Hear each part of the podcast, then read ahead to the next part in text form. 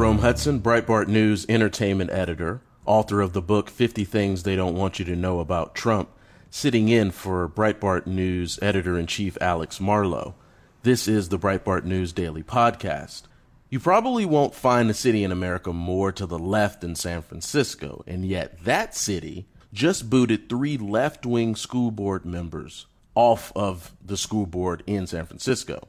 It's just the latest example of how parents are pushing back and cleaning house.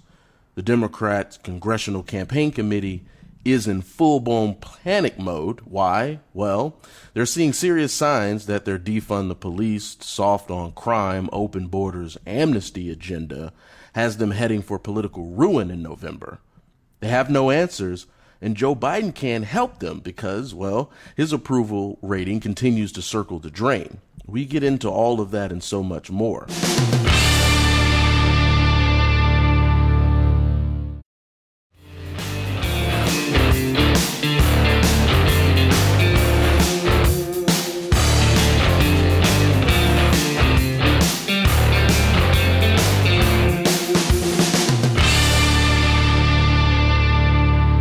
I want to start with this. It just seems like just about every day we're being presented with one more piece of evidence. Just one more piece of evidence that suggests or points to, at least, that the upcoming November elections will look something like an extinction level event for the Democrat Party.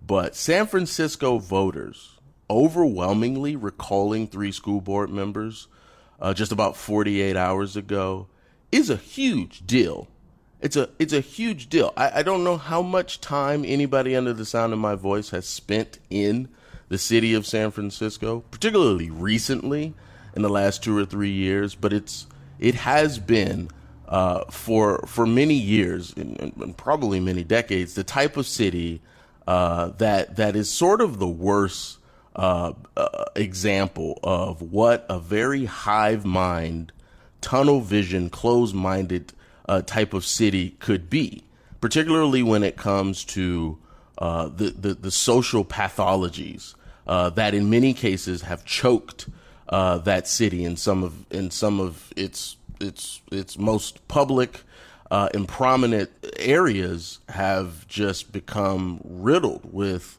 homelessness and encampments. And you see actual physical signs of you know needle usage just steps away from where children play on playgrounds. I think in my first book, 50 Things They Don't Want You to Know, I, it was it was one of those throwaway lines that I put in that book where my editor came back to me and was like, "You sure you don't want to elaborate on this more?" But it was in the homelessness chapter, and I was talking about how San Francisco has a population uh, of homeless people three th- three times larger than a city like Houston, which has twice as many people overall. Just like statistically, San Francisco is suffering uh, from the worst types of social pathologies, and it is one of the most left wing cities in the in the country. Any type of pie in the sky uh, policy that any lawmaker, whether it was on the city council in San Francisco or, or or or Nancy Pelosi because she represents that district, the mayor, anything that that that a liberal city wanted to pass in terms of political policy, San Francisco and Los Angeles to many extents, but San Francisco is certainly uh, the the prime example of how none of it matters is it's the most left wing city in the country, probably in terms of political representation. And they got some of the worst issues. I just remembered the line being from like a San Francisco Chronicle headline that I put in my book. It's absolutely shocking that at, at, at, at one point in 2020, San Francisco, and it may still be true today, had more drug addicts than it did kids enrolled in its public schools. Just a shocking statement. Um, that there are just more drug addicts in one city than there are children enrolled in that city's public schools. But that is sort of an example of just the rut that San Francisco is. And when it comes to that city's schools, it, it, it's absolutely abysmal. And you could tell that it, the situation had gotten so bad that the voters in that city, who probably don't agree with people listening to this show and this audience, and certainly the Breitbart audience, on very many issues.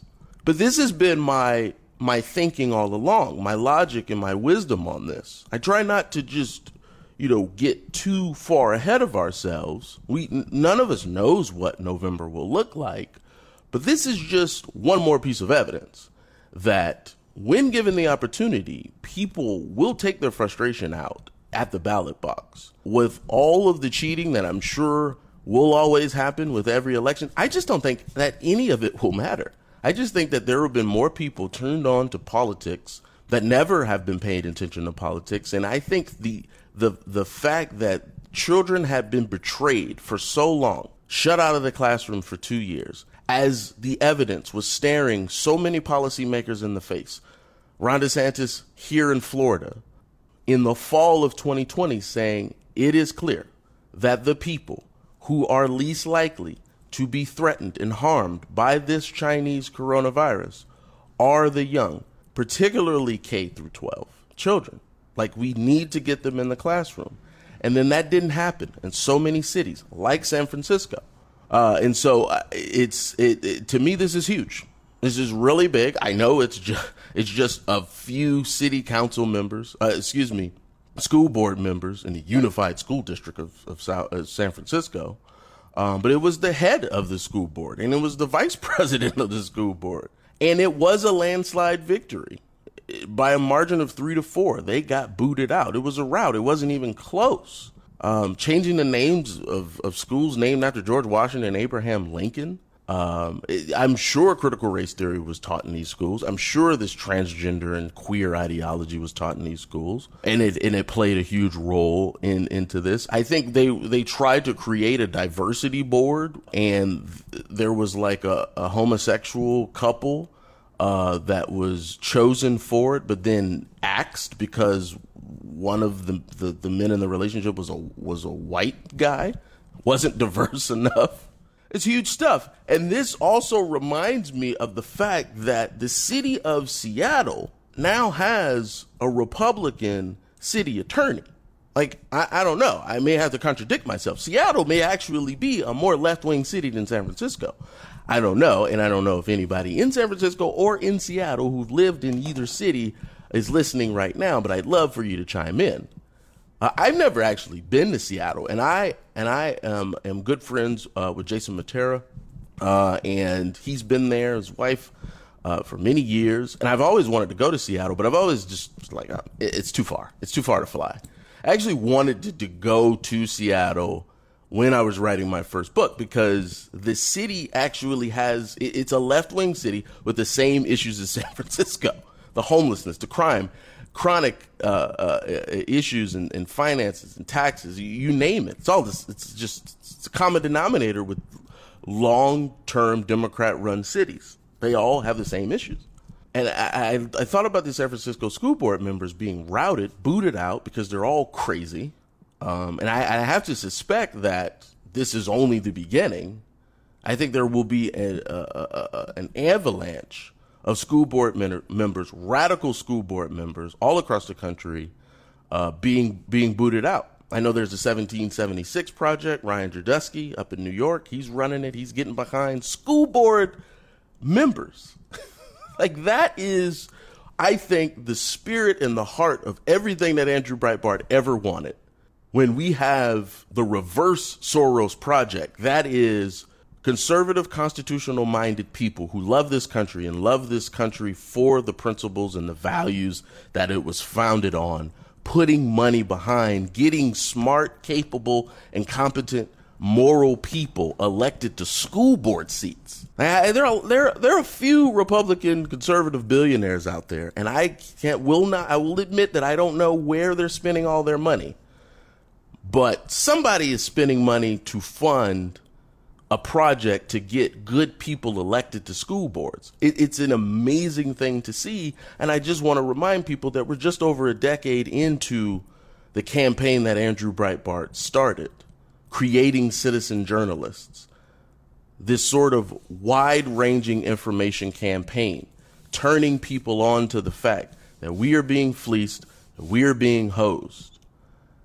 And, you know, I know maybe I talk about poll numbers too much on these airwaves. And maybe I don't talk enough about how when people are given the opportunity to kick bad people out of office, it happens.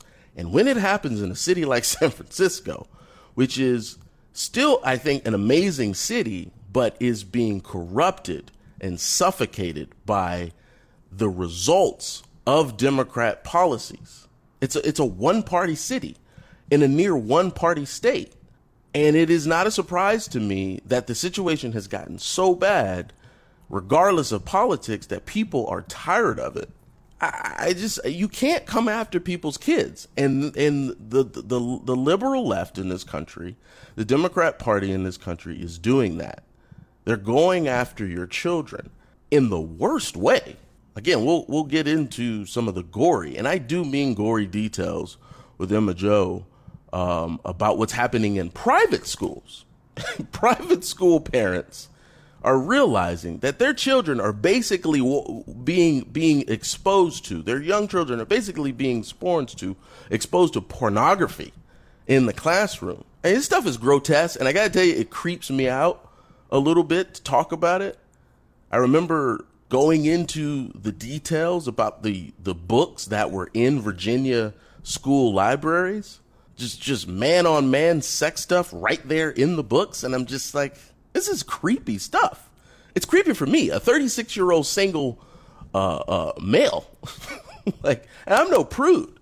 So it's it's amazing stuff. And you know it, it when you know things are bad when we have to hear Joe Scarborough, I, I do believe his first name is Joseph, but producer Haley tells me it's Joe. When Joe Scarborough is actually saying something that 90% of the country agrees with, that's how you know we're in trouble. Cut 10. The headline here is this is happening in San Francisco, and one of the most progressive cities in America. And you have parents, uh, and this is a clear warning. We saw it from Virginia. We can now say, you know, from Norfolk to San Francisco. You had parents uh, in the Virginia election uh, enraged that schools were shut down for too long, that there was too much distance learning. They were talking about critical race theory, which, of course, uh, we've heard is not taught in Virginia schools. But still, you're hearing the same thing about a rebellion. And I've, I've been saying this for a couple of years. People get really angry. Some people uh, uh in their mom's basement on Twitter get really angry uh, and, and, and, tweeting out, "How dare you talk about woke politics?" it, it, it really it pisses off liberals. It pisses off liberals as much as it pisses off conservatives. Woke politics is actually really hurting Democratic candidates. And you take that, and you take uh, what again Asian Americans. Um, and and and the the feelings that that you know they're they're actually being preyed upon, uh, not just physically in violence, but also politically. Uh, and it, it was a toxic mix. And uh, a, a very liberal city threw out three progressive board members, and it wasn't even close. No, wasn't even close. Uh, so you know, and the results of elections like the one in Virginia, um, that that I still think maybe we just are underappreciating and undervaluing, and that's understandable because, um, you know, it's it's it's one state and it's an off. It happened in an off election year, um, but the results are coming in in a steady stream of it. Uh, so you had the uh, I, I, think you could still say newly em- elected governor of, the Commonwealth of Virginia, Glenn Youngkin. Um, he signed um, a legislation, executive order, I believe it was, uh, yesterday, uh, striking down the the mass uh, mandates in schools. We have some audio from that. It'd be cut 14. States and parents picking sides on how to best protect kids in schools, illustrated by what happened just while we've been on the air here in the last couple minutes. Republican Governor Glenn Youngkin, you see him here, signing a bill in Virginia to ban mask mandates in schools. That is now the law. Here he is. Today, we are reestablishing and restoring power back to parents. But we are also reestablishing our expectations that we will get back to normal. There you go. There you go. It's uh I don't think Glenn Youngkin is sort of like uh, um, a rocked rib conservative. I would not be shocked if Glenn Youngkin didn't have the Breitbart News app on his phone four years ago, right? But I think that he's pretty solid here, at least so far. And in Virg- Virginia, um, again, it's it's it's a state where just a handful of very blue counties, highly populated, control the the the, the elections and control the direction of, of elections. And it none of this stuff matters anymore. People are just fed up. I think a lot of people have been awakened to awoken to the fact that th- they just had bad people running their lives, making very important decisions about them, about their businesses, how they could run their businesses, if they were able to financially expand their businesses, and certainly the education of their children.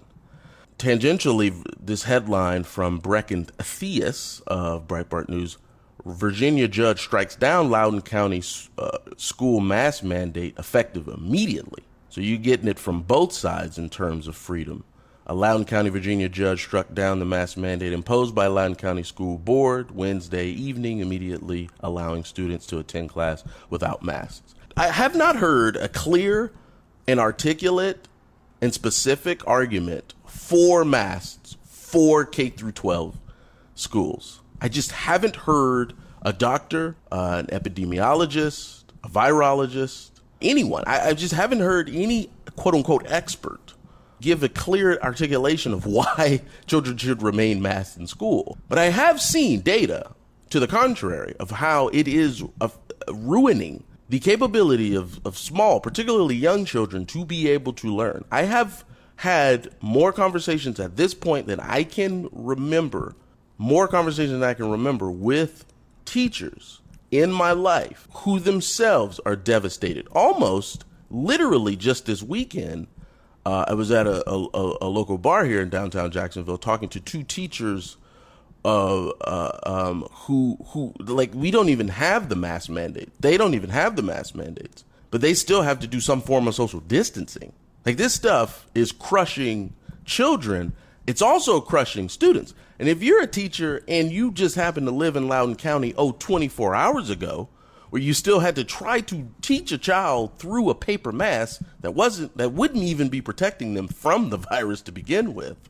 So this is good. This is just great. And this victory in court came because people are fighting back and they fought back in a lawsuit, Breccan reports, that saw the administration of Governor uh, Youngkin join forces with parents against the school district of Loudoun counties uh, so you had Loudoun County Circuit Court Judge James Fisher decided to grant an emergency injunction in the mandate after weighing arguments from parents, plaintiffs' counsel, and Attorney General uh, Jason Miyares. So he just got elected, and he's also kicking butt. So if we're following the science, uh, then, then then kids not wearing the mask makes a lot of sense. I want to get into this internal Democrat polling commissioned by the Congressional Campaign Committee this from Wendell Husebo. Breitbart News revealed that Republicans are winning the nation's culture war heading into the November midterm election. So the DCCC, uh, which is headed by Congressman Patrick Maloney, who I believe the last time I was on the airwaves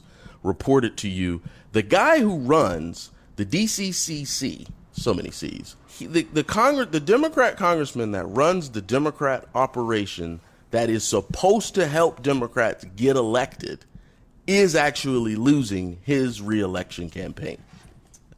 So this report, you know, they gave it to the idiots, the clowns over there at Politico, because this is this is a horrible report. This is internal document report indicating that the GOP Republicans have been successful warning that Democrats are attempting to defund the police and quote open voters and are reminding voters of the Democrats' plans for amnesty, threatening the Democrats' chances of retaining the House in November, according to Politico. So the report characterized Republican messaging on those issues as, quote, alarmingly potent, end quote. So Democrats like Alexandria Ocasio Cortez talking about in New York defunding uh, that city's police budget by a billion dollars. You had uh, Congress Congresswoman uh, Cori Bush, you had Ayanna Pressley, you had all the squad members, and they just keep growing in numbers, talking about defunding police in the middle of one of the most violent crime raves of our generation. These Democrat politicians, some of them actually hiring private security for themselves while pushing for fewer police officers and first responders in your neighborhood.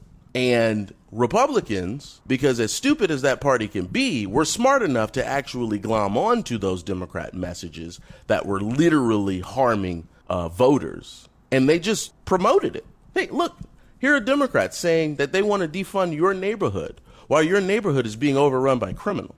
And the smart people at the Democrat Congressional Campaign Committee are, I mean, they're pulling their hair out. I, I had suspected that this was happening because we were getting leaks about infighting with messaging.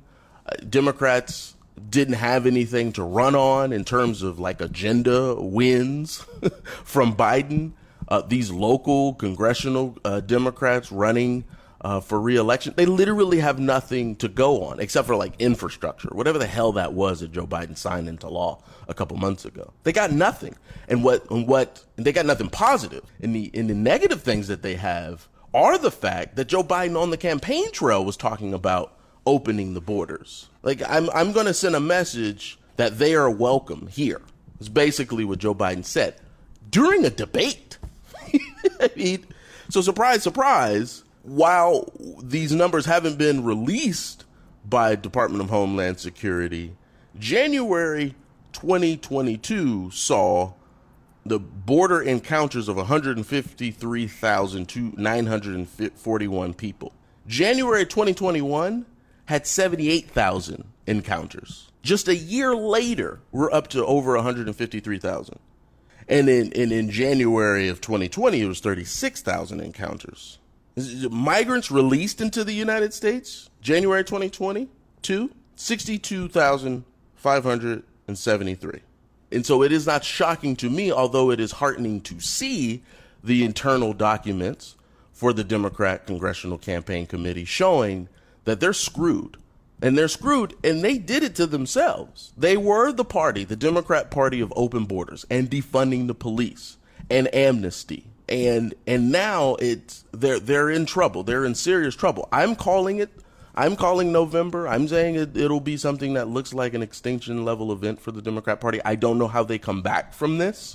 I don't think they deserve to. I'm just glad that they're being exposed finally for being the dangerous uh, organization that they are. It, it, instead of ignoring the Republicans, actually telling people that the Democrats are responsible for the crime in your neighborhood that they are responsible for an unknown number of illegal aliens running all over the country, being released, being Ubered, picked up, bus, dropped off, flown in and under the cover of darkness. That's all Democrats.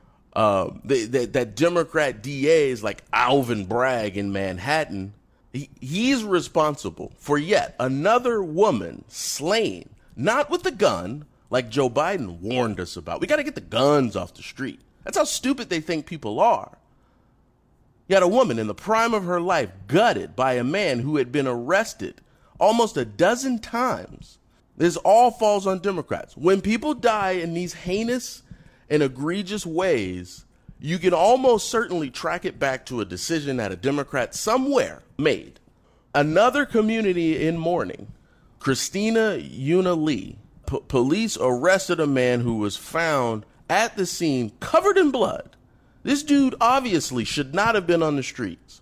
If you see the video of him being perk walked, you can you can just tell, as grainy as the video is, that this guy is suffering from mental health issues. He had been arrested eight times since last May and has five prior felonies.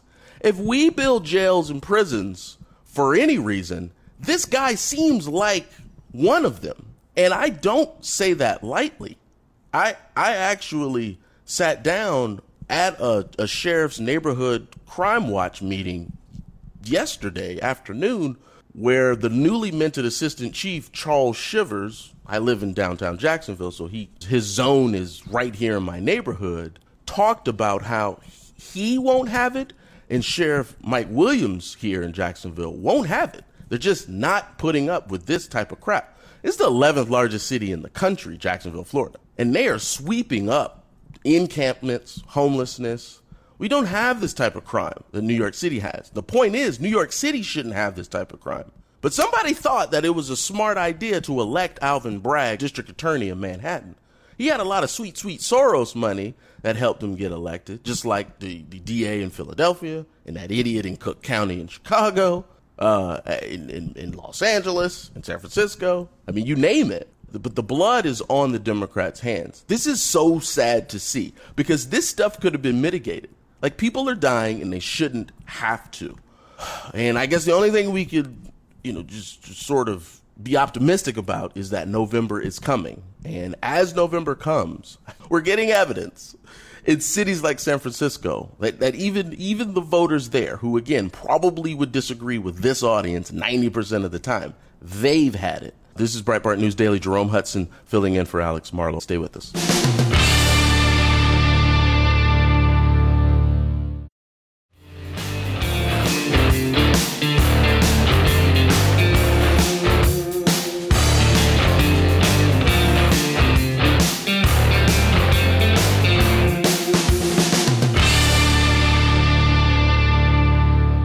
joined on the program today by Emma Jo Morris, Breitbart News politics editor. Emma Jo brought more gory details to light about how private school teachers are pumping pornography on pre K children inside the classrooms. And they're doing it in secrecy, hiding it from parents. The videos of teachers teaching about how having a penis doesn't necessarily make you a boy and how having a vagina doesn't necessarily make you a girl are shocking, and Emma Jo has the goods that every parent should know. We also discussed how New York City Mayor Eric Adams continues to prove himself to be the radical leftist Democrat mayor that we all knew he'd end up being. He's chastising white New York City reporters, many of whom voted for him, for asking him tough questions. And Eric Adams is suggesting that they're only doing so because he's black. Let's roll that. Emma Jo, welcome back. Hey, Jerome. Thank you so much for having me on. This is important journalism. Um, and I think we saw news just a couple days ago about why the, the journalism that you're doing exposing the deviance that is actually happening in the classroom. And in this case, in private classrooms, we saw evidence of, of, of the end result of that, I think, in San Francisco, when, when parents and the general public are educated on just how awful the course curricula is in their in their kids' classroom, um, it, it, turns into results in that people uh, in positions of power, particularly school board members, people who have power and control over that curricula, uh, are booted out of office. You um, have more details on this project that you've been on here for some time now your lead is private schools across the country are training teachers to expose kids as young as four years old to sexually explicit content in secrecy without parents' knowledge. Directed by the National Association of Independent Schools as part of a quote queer inclusive end quote curriculum.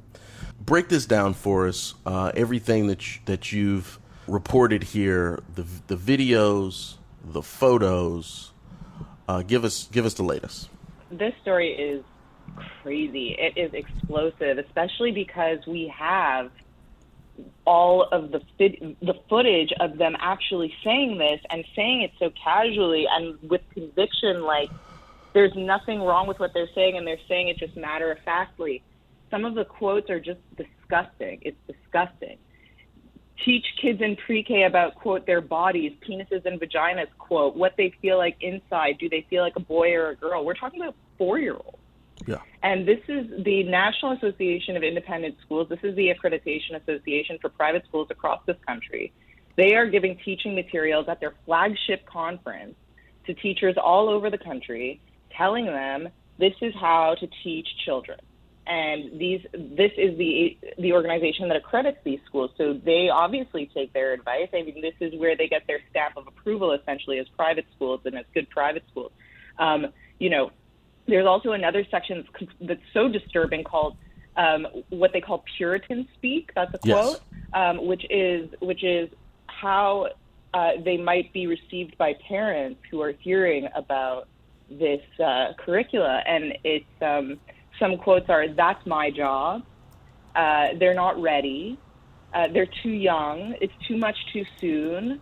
They could lose their innocence. This is called Puritan speak. This is like just basic inquiry by a parent of a four year old, a five year old, a six year old being taught about sex.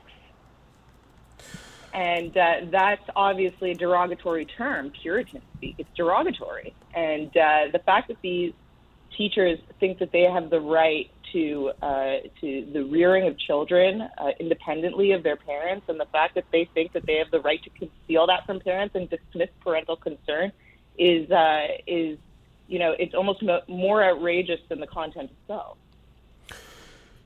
One of the things that jumped out at me was the fact that parents you report have been barred uh, by many of the NAIS accredited schools across the country from involvement or knowledge in this hypersexualized curricula being shoved down their four year olds' throats.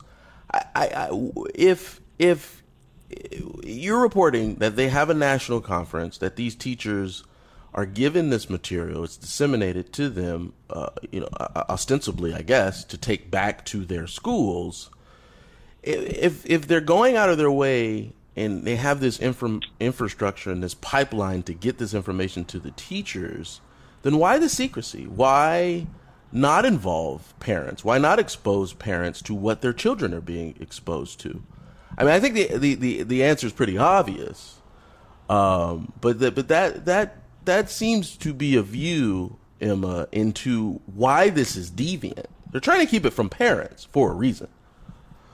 Oh yeah, and so this is something that I also touched on in my first story in this series. I have a series going for anybody that is listening right now that hasn't seen it on Breitbart. Um, that is, I'm working in collaboration with a network of uh, undercover mothers across the country who um, are not able to speak out because it also says in enrollment contracts that they're not allowed to speak publicly against any school policy or any school, uh, you know, any element of the school curriculum. Um, so, so they have spoken to me under condition of anonymity. I obviously know their identity, but I can't publish their identity for fear of retribution. And um, they have supplied me with documents that are just blood curdling. And so, part of what I touched on in my first story was the teachers and the schools will basically tell kids your parents have a retrograde view of the world. Your parents don't understand progressive thinking. Your parents are essentially part of the problem that we're teaching you to fight. And they may uh, undermine what we're teaching you here, but that's just because of all those reasons.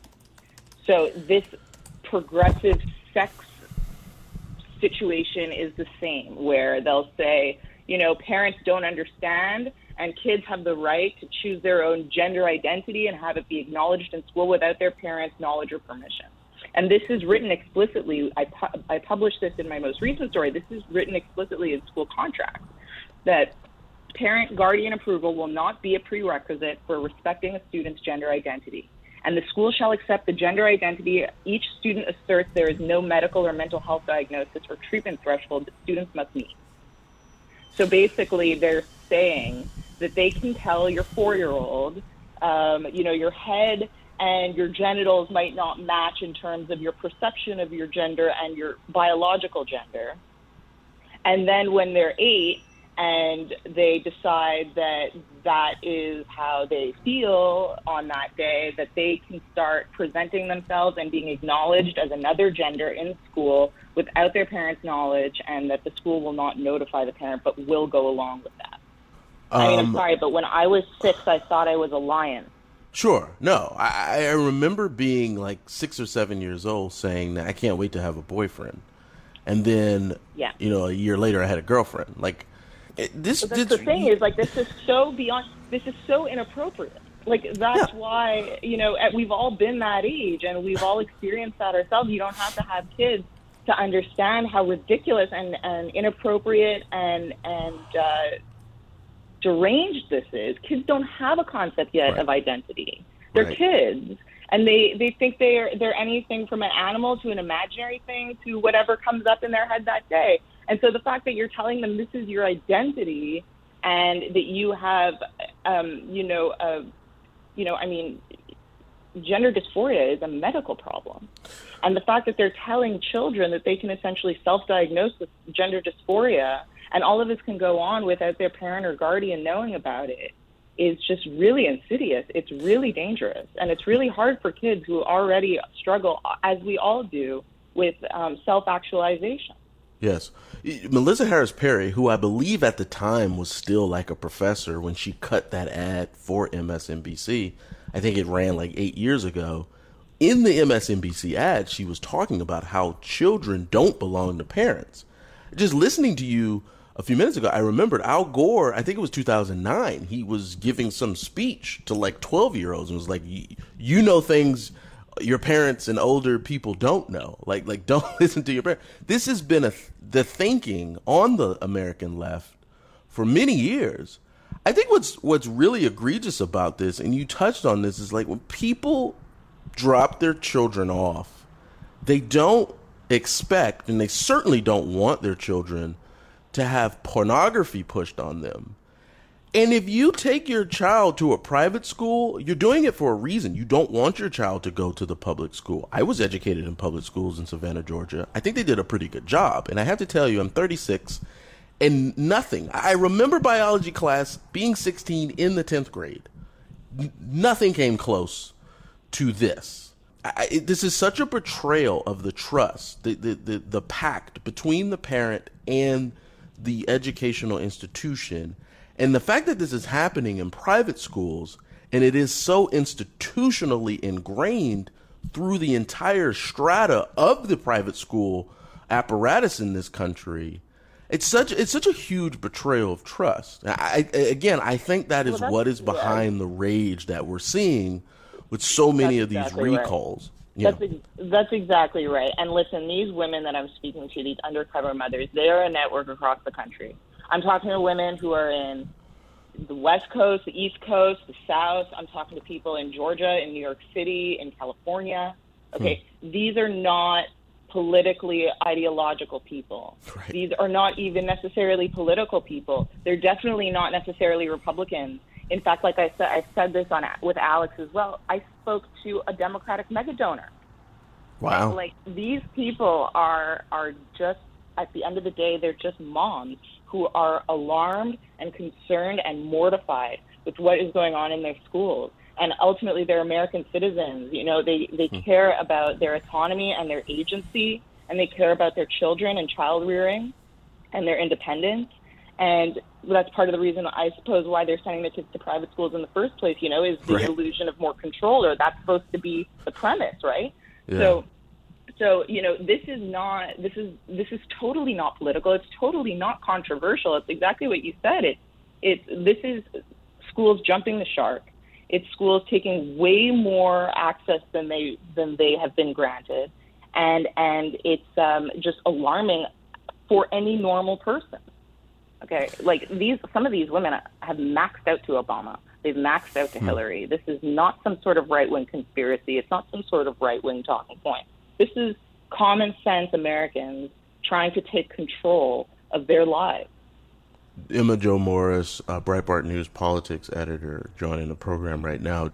I think probably what most people listening to the sound of our voice right now, Emma Jo, are wondering what they can do um, if if if they know, or maybe if they don't even know, uh, if their child, who's probably sitting in a private school classroom right now, is being exposed to this. Is there any avenue by which people might take um, to question the National Association of Independent Schools? And if they are alarmed by the answers that they get in terms of what the curricula is, is there anything that the parents can do to sort of push back, fight back on this? Listen, these schools have these parents in a headlock. They have uh, language in their in their um, enrollment contracts that say that parents cannot question the curriculum. That is explicit and it's stated, and if you do it, your child can be expelled. they um, are in a really precarious position.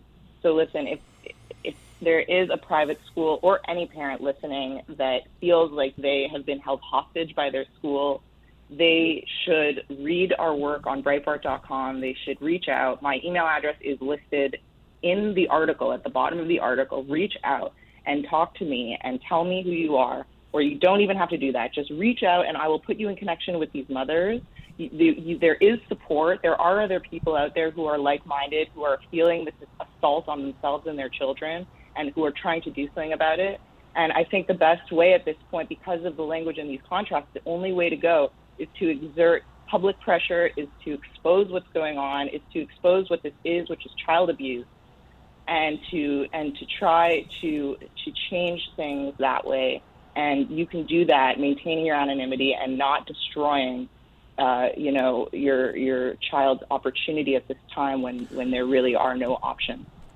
Um, it, yeah, that I, I think uh, some lawyers should probably be involved. I mean, I.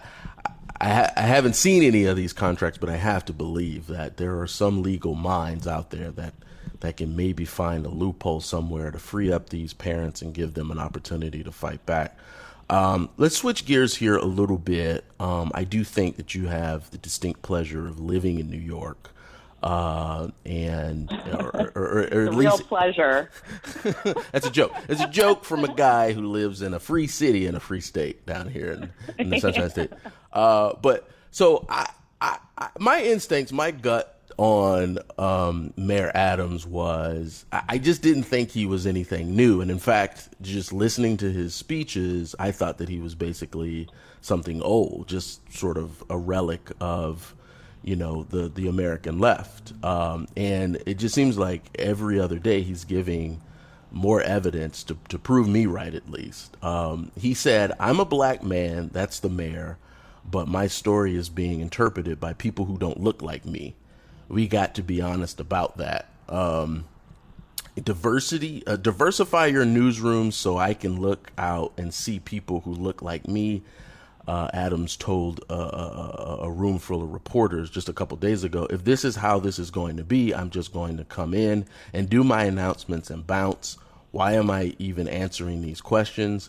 And it happens over and over and over again. So um, he's he is basically, I guess, taking a page out of Lori Lightfoot, Chicago mayor's book, by chastising a room that I guess has too many white journalists asking him questions. Um, like the chilling effect of this is is pretty amazing for a couple reasons. Um, I I have to imagine that some of those white journalists that this black mayor of New York City is chastising because they're white probably voted for him um, it's it's got to be it's got to be pretty awkward. Um, but aside from that, I mean, this is this is kind of a small scale. He's a mayor of I guess the largest city in the country. But like what like the journalist's job is to question authority. Um, and if he's playing the race card here, I mean, it's absolutely cowardly but like, what's the what's the white journalist in the room supposed to do? I mean, go and get a get a tan? I mean, I, this is amazing. Yeah, no, you know, honestly, this is so. First of all, it's so cheap. Okay, yeah. Eric Adams knows that he is the journalists that are covering him are completely ideologically in lockstep with him. First of they all, voted for him. First of all, they, well, in the general election, absolutely. Yeah they voted for him. Sure. Um, this is a common problem. This is an open secret in New York City where newsrooms struggle because they can't find anybody in local talent that has any sort of ideological transgression whatsoever from each other. So, so the fact, like, what does, okay, these people all agree with Eric Adams. If anything, he knows that he is able to uh, violate, as he has so far, almost every single one of his campaign promises, and they will not say a single word. And the fact that he's going there is kind of like it. It's mind blowing to think about, really, because he's getting away with so much. Eric Adams ran and won on a platform of no nonsense, tough on crime He ran and won on a platform uh, in support of working people and representing working people in the Bronx, in Brooklyn, in Queens. Those are the people that put him over the top in the primary, which allowed him to obviously cruise through the general. Uh, he has totally abandoned that mission. He has basically given crime uh, a crime plan that's verbatim to De Blasio's. Uh, he has done absolutely nothing to advocate for the working people who, for example, are vaxxed at a very low rate. He's maintained the vax mandates. He's maintained the medical segregation in New York City. And he has not been called out for a single thing by these journalists because they all agree with it. And they Yeah. agree with him and they agree with the hard left turn that he's taken while he's in office. So the fact that he can now turn around and say, I'm just going to bounce, uh, you guys aren't giving me a fair shake, it's like, no. In, in a real world, in a real uh, critical press, you would be getting grilled right now. But they don't, and they probably partly don't because of the race angle, that which I completely disregard. I don't regard somebody's race in any way, shape, or form when I'm doing reporting. I don't see how it's relevant. Maybe that makes me, uh, you know, uh, I don't know, old school, but I refuse to acknowledge somebody's race when I'm talking about them. Makes you not a racist. You- You're not a bigot. Uh, which- Well, I've heard that, that, that, that that's now a faux pas, but but I just can't change my ways. right. but you know, these journalists that we're talking about, they absolutely do take race into account. Uh, somehow, I don't know how, but that is something they think about and talk about on a daily basis. If you read the New York press, uh, so the fact that he said that is just kind of mind-boggling, and he should he should he should enjoy the good treatment he gets. It, uh, it, it, look, I mean, I, I didn't get too deeply into this, but this Christina Yuna Lee, um, you know, this woman in the prime of of her life is literally gutted. Um, you know, in what she probably expected to be a safe place, her her her apartment uh, in New York City.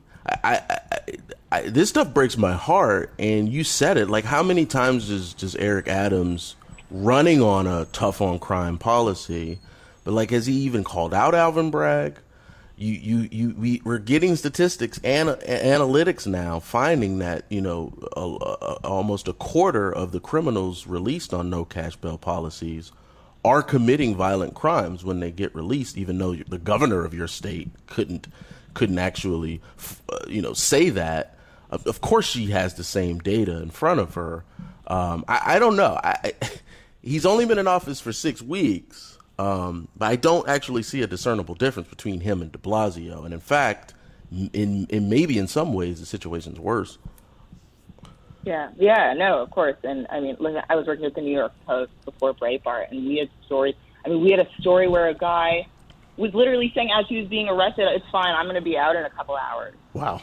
Like, criminals are aware of the policy; they're emboldened by the policy. Eric Adams knows the problem. So does Kathy Hochul. So does the DA. They know the problem, but they're too. They're held hostage by a progressive media, as I said. They know that they won't be held accountable for any of this. They know that nobody except Breitbart and, and the New York Post maybe is is calling them out on it, and uh, and and they are ideologues at the end of the day. And it's really sad to see that from Eric Adams because he's a former cop, and he really was talking the talk in the primary. He Uh-huh. really had people believing in in many circles in New York that things were going to change and not only is his platform now not discernible from de Blasio, but he's coming out talking about explicit lyrics and how we should, Crazy. you know, deal with that and how that's implementing. It's like he's he's worse than Blasio. He's like Tipper Gore. Yeah, It's, it's, it's, like who is what is going on? It's, pretty it's wild. really crazy, and it's like Nero just fiddling as Rome burns, and Yeah. it's sad because listen, New York City. I come from Canada. It was always such a dream to live in New York City. It's like the capital of capitalism and success. It's the crown jewel of America, in my opinion. And we had a real opportunity with this new administration to really clean it up and bring it back to its former glory, and not have young women like like this most recent case be murdered in her apartment and that is just a shame and it's a shame that this city is going in that direction because it has so much potential and you know so many people love it and want it to do well and and but the leaders at the end of the day if you don't if they don't love it Yeah. then here we are I, I will leave the safe enclave of Jacksonville, Florida, and I will be in New York City in a few weeks. And I, I don't know. I, I guess I have to find my Vax card and a bulletproof vest, apparently. Uh, I don't think I'll be able to, to bring my firearm uh, with me up there, but uh, I'm I'm depending you on you. Pepper spray, Jerome. well, I, I think a bear spray, which is which is stronger. Uh, I'm depending on you to keep me safe. Uh, and I, I, I'll keep you in my enclave of North Williamsburg, where uh, I- I where we appreciate still it. have a, a little bastion of safety. Jeez. Emma Jo, always a pleasure. Um, keep up the good work. Everyone, find Emma Jo's byline uh, at Breitbart News. She's uncovering uh, the, the a mass grooming campaign on on America's children in the in the private classroom. Emma Jo, thanks for joining us. Thank you so much. This is Breitbart News Daily. We'll take a break here and be back.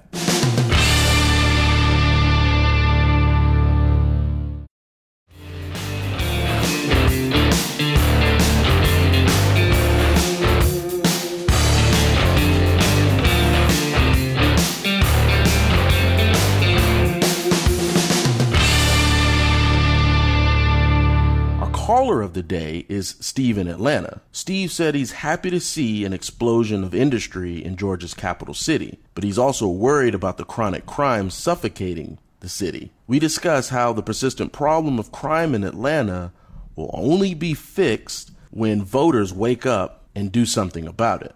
live about an hour and a half south of Atlanta. I choose to live out of the city, but I have to drive up through the city. I work in the city, so I'm in the city all the you know every day, and I'm Yeah. Setting the, the tone there. But I know we talk a lot about the crime in New York. We talk a lot about the mechanics of how the city's being ran, and something I see, and, and I'm a little bit uneducated in how the city runs as a business, for say. but in Atlanta right now, we're seeing a massive development. You couldn't put another tower crane midtown. You couldn't, you know, Buckhead's trying to Uh-huh. rebuild and come out of the slum it's turned into. Um, we're seeing this massive development, multifamily communities. The, the amount of money that's being given back to the city in just the form of permits Yeah. has to be in the top 10 in this nation. Yet Oh, yeah. we're seeing probably one of the worst road systems, one of the worst infrastructures. You know, I'm in construction. I own a restaurant in Heard County as well, but my primary source is, is construction. So we see all the money going in. We see zero protection for the new communities. They're, we're putting these communities in places south of Old Turner Field, you know, and I think that's money trying to, to better the city.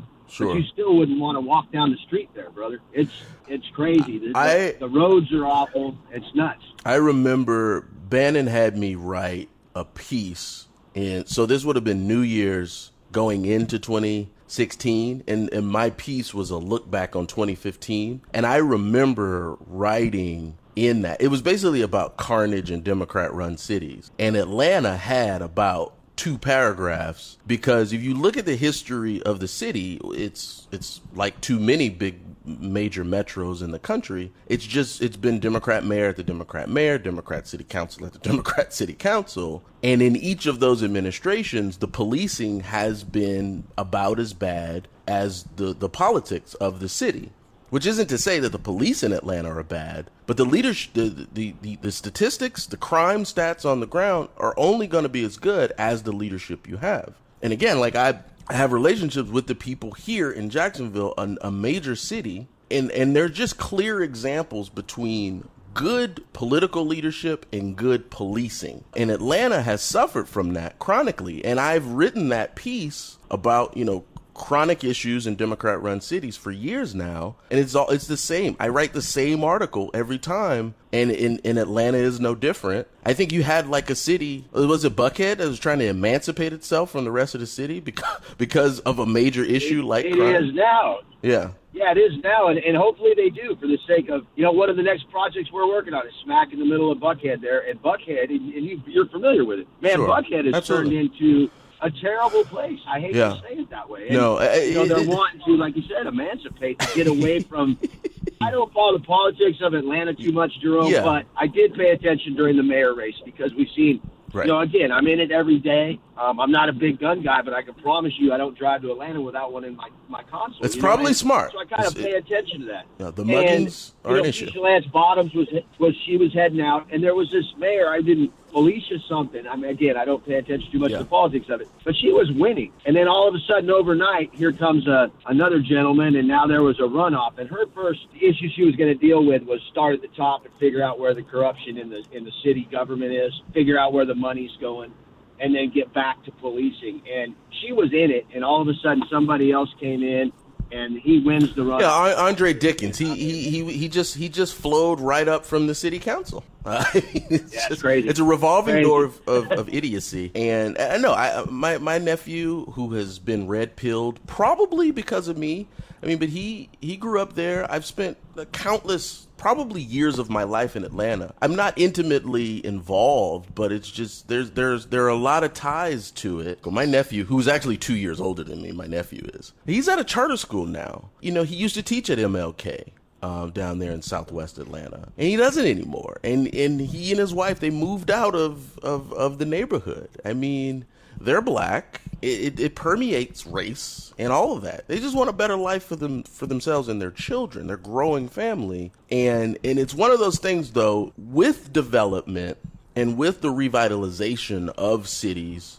And Atlanta was already a mass metro, so it's it's kind of insane that it's still exploding.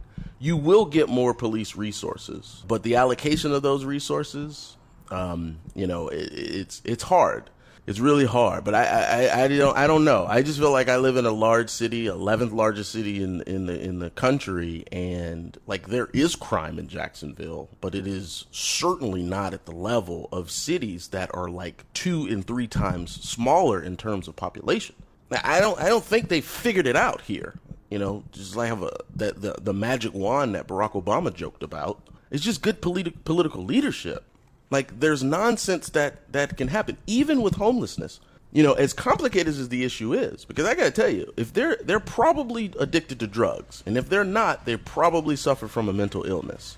And in many cases, you're dealing with people who who have both. But again, the police leadership have implemented policies, plans, they've gotten funding right here locally, but also from the governor DeSantis to, to have healthcare professionals riding along eight hours a day, every day, with an officer, responding to issues in which you have a homeless person. The, the, the healthcare professional, the mental health professional is right there. They have success stories. And it's not like it's sad that, that local police have to deal with an issue of homelessness that has been a crater in our country for a half century. it's not the job of Jacksonville Sheriff's Office to deal with this. They're just getting the, the brunt of the of the of the pain. I got American parts. I got American faith. In America's heart. And that is the show. Thanks so much for supporting the podcast and Breitbart News. This is the Breitbart News Daily Podcast. Thanks for listening.